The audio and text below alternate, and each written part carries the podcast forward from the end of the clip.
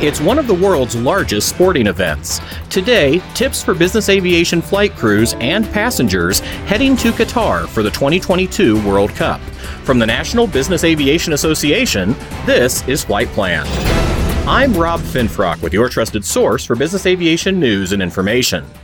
As many as 3 million people are expected to head to Doha, Qatar for the 2022 FIFA World Cup, the premier global competition in men's football, or what we call soccer here in the U.S. Matches kick off November 20th and will run through mid December, and many of those spectators from around the world will travel to Doha on board business aircraft. To discuss the particulars involved in planning and operating those flights, I'm pleased to welcome today three trip planning experts based in the region. James Cullis is Operations Director at United Aviation Services, or UAS, based in Dubai. And Tom Murphy is head of FBOs and aviation for Gamma Aviation in Sharjah. We'll begin, though, with Sobhi Sendian, Associate Director of Operations for UAS. Sobhi, am I correct in thinking that planning a trip to this year's World Cup poses some unique challenges compared to past events? It's totally different this year. Qatar is a small country. The, the most important for the crew and the passengers flying into uh, Qatar for the World Cup, they have to be fully familiar with the um, entry requirements for Doha during the World Cup. There are a lot of um, requirements. I mean, because uh, apparently no one will be allowed to enter Doha or Qatar unless they have a confirmed ticket for the World Cup. And they should be having also the Haya card and also they have to look after their vaccinations, accommodation, transportation arrangements. It's quite complex in, in Qatar right now because of the very limited availability of the uh, slots and parking in, in Doha. So any operator who's going to fly to Doha, I mean, they are only allowed to stay uh, maximum like 60 minutes on the ground. Uh, talking about the general aviation. The operator, they will have to be uh, deciding on where they want to have their aircraft parked. I mean, they, they can have only drop the passenger in Doha and have to fly in maximum 60 minutes to uh, for uh, parking in uh, nearby airports. Also, we, they have to consider the hotels in Doha because apparently the hotels in Doha are very limited and are, I think it's almost like fully booked uh, by now for the World Cup. So uh, if the passenger did not make any accommodation plans, they they should maybe consider flying to the UAE or to nearby uh, cities to and, and maybe take daily flights for the matches that they want to attend. A crew also should be very um, familiar with the slot restrictions in Qatar during the World Cup. There are like severe restrictions and penalties in case of any uh, slot misuse or any last minute cancellations. These penalties may come uh, up to 30,000 US dollar. Tom, it sounds like failure to plan ahead could get expensive very quickly. Yeah, so really just to echo what Sobhi said, particularly with the hotels, I actually had a look earlier. There is availability, but you're looking at at least around $1,000 per night. So very limited on options there. But I think what's crucial is for you know operators, crew, brokers, trip support companies explain to the passengers and their clients exactly what the restrictions are and exactly what the penalties are so that there's absolute clarity on the risks of that. For example, slot violations comes with a $5,000 uh, fine and that may not be the customer's fault. It might be a delay at an FBO. They might not have been able to have got fuel at their origin, but that in turn delays them for their arrival in Qatar. So these are the sort of things that have to be very clear to the client. James, going back to the 60 minute restriction in Doha, that sure doesn't sound like a lot of time to drop passengers what Qatar have done is a couple of years ago, they moved to their new international airport known as Hamad International Airport, where all of the commercial traffic for all airlines goes. Um, but in order to accommodate the increased capacity, they've actually reopened the old airport called Doha International Airport or DIA. So they've currently opened that regionally to accept passengers and aircraft on the kind of trial basis to make sure the functionality of the airport is still there.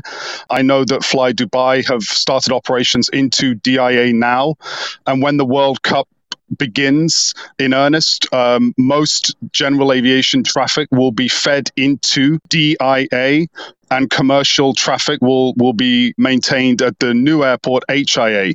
And regionally, what Qatar have done is they've signed agreements with most of the regional carriers, Oman Air, Kuwait, to increase capacity on their commercial airlines so that you can operate quote unquote day trips so that if there's a decision from a general aviation company that they don't want to stay in Qatar for whatever reason, no hotels or it's not for them, they would potentially fly into Dubai or uh, Oman, and then they would jump on a commercial airline straight into Qatar, watch their match, return ticket back out. That's a pretty impressive level of foresight, especially in recognizing the need for that second airport. 100%. And they've only got one handler. There's not going to be a choice. It's a monopoly. And that's Qatar Aviation Services. They will be doing everything um, supporting the aircraft on the ground. Um, I would imagine because DIA technically isn't connected to HIA. So my assumption would be that a team from QAS would have to relocate over to DIA and would be the dedicated team to support general aviation. You would assume that the general aviation aircraft that operate into DIA would be of a smaller nature, Gulfstreams and the like. So refueling and all of that stuff should be achievable within one hour. But as Sobhi uh, uh, mentioned uh, initially, it's really, really important that uh, the adherence to the regulations is maintained because DIA and HIA are going to be both slot three level restricted. So this is on par with London Heathrow and probably JFK and Chicago, and the penalties will be strictly enforced. More of our conversation in just a moment after this word from NBAA. NBAA Flight Plan listeners, your podcast is ready everywhere. You can download it from iTunes, ask your smart speaker to give you a listen, or hear it in any car with Apple's CarPlay. NBAA Flight Plan, available anytime, anywhere. We're back now with Sobhi Sendian, Tom Murphy, and James Cullis, and our discussion about preparations for traveling to Qatar for this year's FIFA World Cup. James, what impacts should operators consider from the current situation in Ukraine? How might airspace closures over that country and Russia affect flights to the World Cup? principally flights flying from you know North America into you know India uh, have to have uh, route adjustments because they sometimes will operate a polar route that will come right down over Russia, which they they wouldn't be doing now, and especially Ukraine with the um, with the conflict going on there. So that's affected obviously fuel burn and flight times. So the impact on a financial level is massively significant, but safety obviously is never going to be compromised. I think in terms of flight planning, the NOTAMs have been in place for a while now.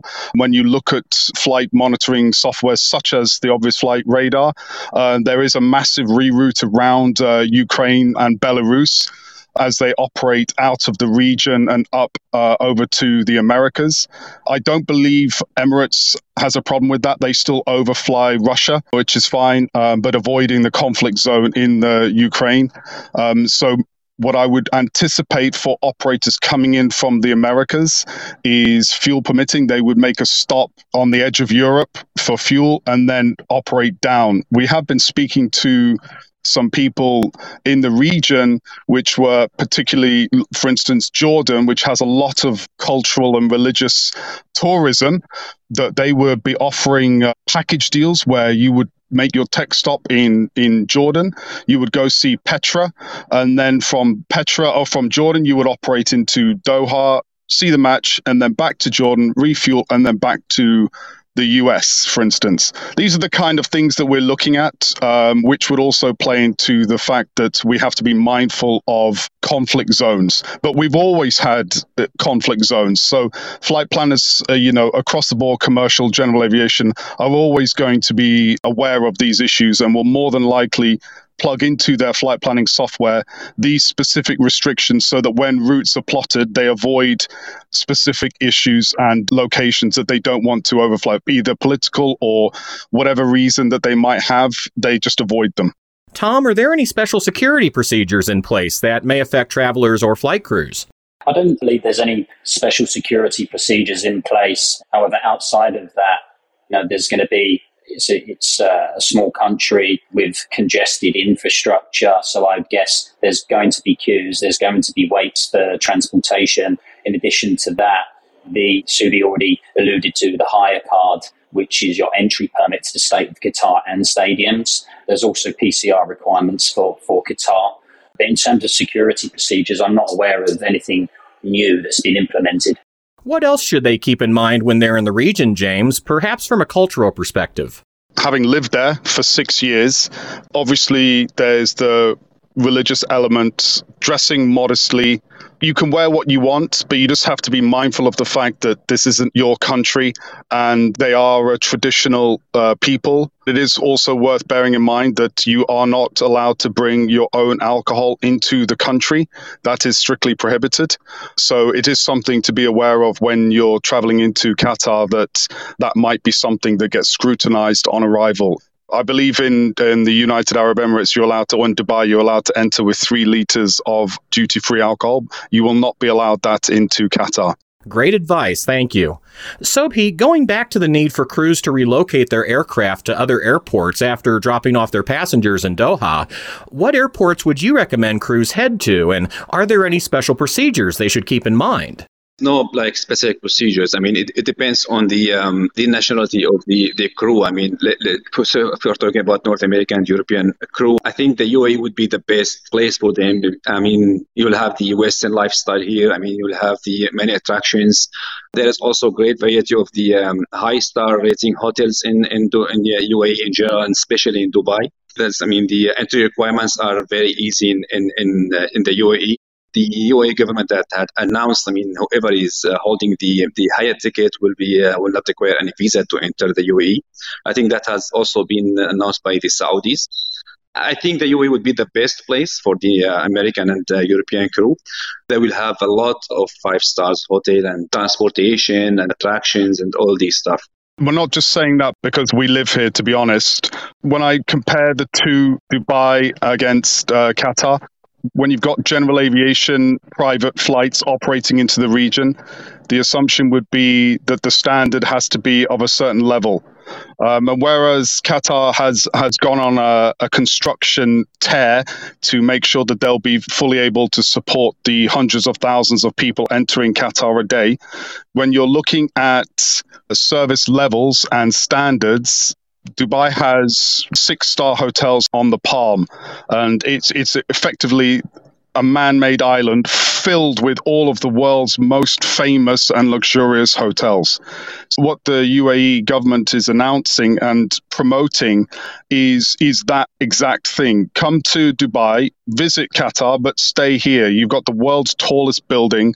Um, you've got a man-made island full of five-star hotels. And so on days where you're not going to matches, you can be in Dubai and then just jump on a shuttle for your World Cup experience. Tom? Just to add to that, the UAE have also got a number of fan zones throughout the country. So when travellers are in the UAE, not on a match day in Qatar, they've still got numerous places to go to, to view and enjoy the matches. Uh, and as James said, just a countless amount of hotels and restaurants. But if you also just dig a bit deeper in terms of what FBOs are, are in the UAE, um, operators and passengers are spoiled for choice. It's a very competitive landscape. There's five FBOs in DWC, two FBOs in DXB, one in Sharjah, and one each in Abu Dhabi, Al Bateen, uh, and Abu Dhabi International. Sharjah is just 30 minutes from downtown Dubai.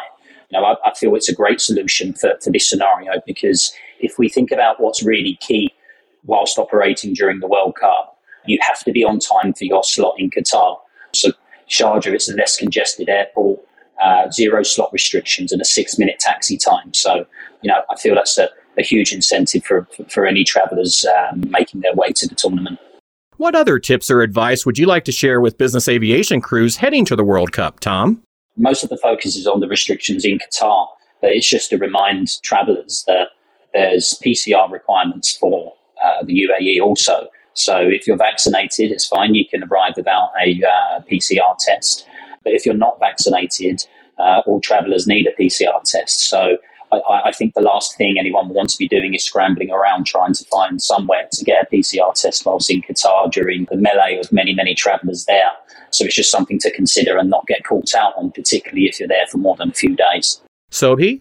Just considering the, um, the, the amount of the general aviation flights that are going to be uh, required to reposition from Qatar, and uh, we know that there, are, I mean, a high demand on the airports in the UAE. So I think the operator should they should plan uh, as early as possible on their parking location because apparently at some point, I mean, there will be uh, even no parking in the UAE. I might be required to um, reposition to um, a remote airport in the UAE. I mean, there's a lot. I mean, there's not only Dubai, Sharjah, and Abu Dhabi. There's still you can fly to um, Fujairah and Ras Al Khaimah Airport, but they don't have the FBO experience as in Dubai and Sharjah and, and Abu Dhabi. So yeah, I mean, the operator they need to uh, plan as early as possible and make a confirm their plan for for their parking uh, airport after Doha. James, what else should travelers know before they head to Qatar? Just two points, really. The first is I can't stress enough how procedural this whole event is going to be from Qatar. And the most important thing is nothing will get done until you have your ticket. Anyone, any operator anywhere in the world, if they if they do it this, themselves or they use a trip support company or whatever, the state of Qatar will not give anything handling confirmations of slots and permits and all of that until you can prove you have a ticket. This is critically the small snowball that will start the avalanche of approvals. And it's it's so important that that is the first thing. As an ITP, we can't start making inquiries and start booking processes with all of the, the authorities in Qatar until we know that a confirmed ticket by a person who's actually going to go has been received. So I might have overstressed it, but I believe I've not stressed it enough. It's that important, and they've been that they've been that vocal about that. On a lighter note, most people from the Americas may not come to this region ever again. They're coming for football, but take advantage of the opportunity of coming to a region that you may have never experienced and may never experience again. You know, it's not it's not something that you can describe. It's a very unique place to live and work. We've all lived here for years and years and years now, and it's it's a very exhilarating place. There's genuinely something for everyone. If it's nightlife you're after, there's something. If it's culture you're after, it's something. There's a piece of the pie for everyone. So take advantage of it. That would be my suggestion. And as a reminder, further tips for operating to Doha, Dubai, Sharjah, and other international destinations are available at NBAA's International Flight Operations Resource at nbaa.org forward slash INTL. And that's the latest from the National Business Aviation Association. Remember, you can subscribe to all Flight Plan episodes at Apple Podcasts, Google Podcasts, and Spotify, or wherever you find your favorite podcasts, including by asking your virtual assistant or connected device. Of course, you can also download Flight Plan directly from nbaa.org.